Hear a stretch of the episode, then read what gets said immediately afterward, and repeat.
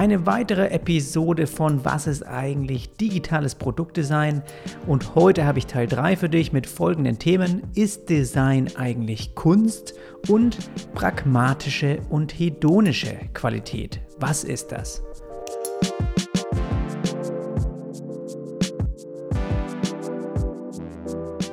Alle Inhalte, die ich dir heute vorlese, die findest du auch noch mal in schriftlicher Form auf der Website firststeps.swipecircus.com. Den Link habe ich dir auch noch mal in die Show Notes gepackt. Die haben das dort also wirklich schön übersichtlich zusammengefasst. Und ich habe mir gedacht, es lohnt sich auch, da mal noch eine Audioform draus zu machen. Hier und da füge ich einfach noch einen Kommentar von mir persönlich hinzu oder Erfahrungen einfach aus meinem Arbeitsleben.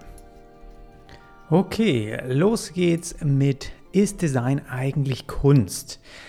UI UX Designer lösen Probleme. Sie erschaffen keine Kunst. Das erste Statement, das Sie hier hingeschrieben haben, und das kann ich auch gleich nochmal doppelt unterstreichen, Genauso ist es.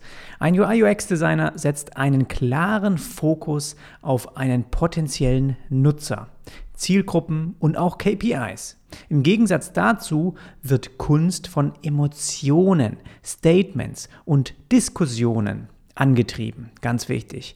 Kunst ist etwas Polarisierendes, etwas, mit dem man sich sehr genau auseinandersetzen und das man interpretieren und diskutieren kann. Über Kunst zu philosophieren ist immer wieder etwas Wunderbares. Kunst wirkt oftmals auch provozierend und gesellschaftskritisch. User Interface und User Experience Design hingegen sind Disziplinen, die genau das Gegenteil verfolgen. Sie haben einen klaren Auftrag, nämlich digitale Produkte brauchbar und verständlich zu machen.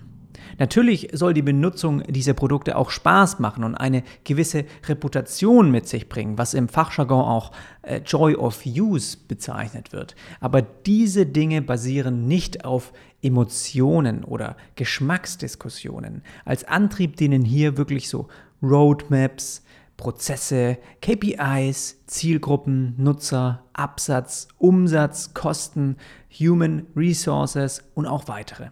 Und zudem müssen diese Aspekte in die Markenwerte, also die rechtlichen, auch sozialen, politischen und ökonomischen Vorgaben des Kunden passen. Und diese Vorgaben gibt es in der Kunst, auch zum Glück kann man sagen, gibt es da eben nicht. Und für die Designentwicklung ist also vielmehr eine systematische und analytische Herangehensweise notwendig. Gutes Design ist nicht einfach willkürlich, oberflächlich oder einfach nur schön. User Interface und User Experience Design folgen Inhalt und Funktion, ermöglichen einen Zugang zu einem digitalen Produkt sowie Verständlichkeit für eben dieses. Und um es mit den Worten von Kurt Weidemann, einem deutschen Grafikdesigner, Typografen und Autoren zu sagen, der Künstler macht, was er will und der Designer will, was er macht. Lass das mal kurz nochmal bei dir im Kopf nochmal durchrattern. Der Künstler macht, was er will, der Designer will, was er macht. Und genau so ist es. Und ein paar weitere Statements sind dann zum Beispiel Kunst fertigt Originale, Design fertigt Serien. Auch interessant. Kunst ist um ihrer selbst willen da. Design ist auftragsbezogene Dienstleistung, ganz klar. Design braucht rechtlich Objektivität. Kunst ist subjektiv. Design schließt intelligente Kompromisse. Kunst schließt sie aus. Design ist auf das Machbare ausgerichtet und Kunst ist Utopie. Design muss greifbar und verständlich sein, Kunst allerdings nicht. Design geht von etablierten Gepflogenheiten aus, Kunst verlässt sie. Und das sind einfach mal so ein paar, ja, auch Zitate oder auch Dinge, die eben der Kurt Weidemann auch niedergeschrieben hat. Ich glaube, die waren jetzt alle hier von ihm.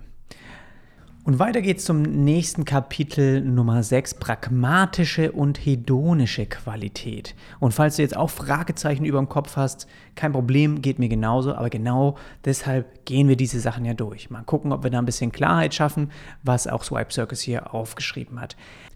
Wie gerade schon erwähnt, ist Design keine Kunst. Allerdings nimmt der Nutzer eine App durchaus als cool oder als schön oder eben auch als schrecklich wahr. Wieso macht der Nutzer das und warum reicht es schon lange nicht mehr aus, nur ein funktionierendes digitales Produkt zu kreieren? Professor Dr. Mark Hassenzahl hat das mit seiner Forschungsgruppe herausgefunden. Es gibt demnach zwei Aspekte, die hier von Bedeutung sind. Die hedonische und die pragmatische Qualität eines digitalen Produktes. Puh, schon wieder Wissenschaft. Keine Sorge, ganz so schlimm ist es nicht. Die Zeiten von ISTN sind schon lange vorbei. Es kann kein Nutzer mehr alleine durch, äh, dadurch begeistert werden, dass ein digitales Produkt einwandfrei funktioniert. Auch wenn diese Aussage heute selbstverständlich klingen mag, vor einigen Jahren war sie es nicht. Es ist die Hauptaufgabe eines digitalen Produktes, eine hohe pragmatische Qualität zu erreichen.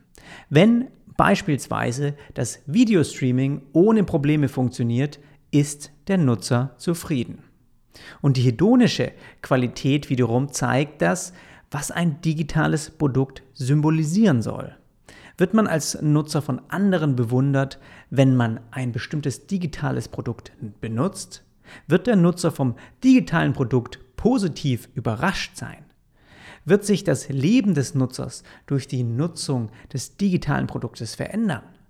Wenn ein digitales Produkt zum Beispiel nach einem Video weiteren, weitere Inhalte vorschlägt, die auch gefallen könnten, ja, direkt das nächste Video abspielt oder auch die Möglichkeit aufzeigt, das gerade gesehene Video nach Unterbrechung direkt auf einem anderen Gerät weiterzuschauen, um beim Thema Videostreaming zu bleiben, begeistert das den Nutzer und bindet ihn als Konsumenten an das Produkt. Und dieses digitale Produkt hat dann eine dementsprechende hohe hedonische Qualität. Aha. Da wissen wir also jetzt schon mal mehr.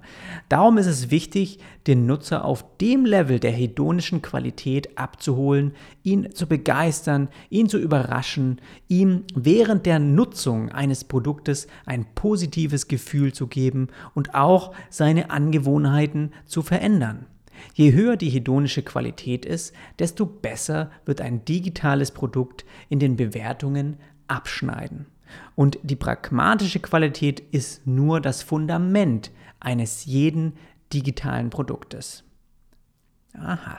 Also die pragmatische Qualität ist eigentlich wirklich die Basis, wie jeder für den Kunden erstmal auch ein Projekt erstellen würde und was es eigentlich dann besonders macht und was auch hilft, sich vor die Wettbewerber vielleicht zu stellen und herauszustechen, ist dann eben die hedonische Qualität, wo man sich darauf fokussiert, wie man die Nutzer auch begeistern kann, wie man sie an das Produkt bindet und auch ähm, eben ja, das digitale Produkt dann dementsprechend mit Qualität auch füllt, die man vielleicht gar nicht erwartet.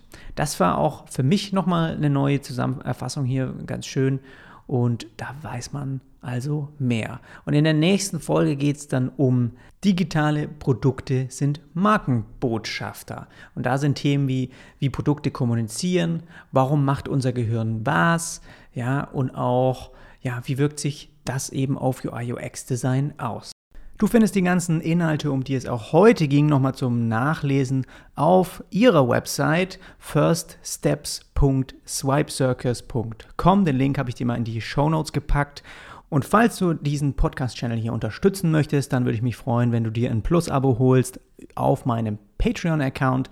Dann bekommst du auch mehrere Sonderfolgen pro Monat von diesem Podcast hier geliefert. Und da äh, dokumentiere ich auch sehr, sehr viele äh, Projekte eben parallel und zeige dir da Einblicke, die ich sonst nirgends teile, wie ich auch die Kunden überhaupt bekommen, äh, wie ich Angebote schreibe, wie ich eben mein Designprozess ist, wie ich Projekte an Entwickler übergebe, welche Preise ich für Projekte auch im Webdesign-Bereich verlange und so weiter. Sehr, sehr, sehr transparent. Ich würde mich freuen, wenn du da auch mal vorbeischaust. Mehr Infos dazu findest du auf jonasarlet.com slash premium und den Link habe ich dir auch mal in die Shownotes gepackt und dann würde ich sagen, hören wir uns beim nächsten Mal wieder. Bis dann.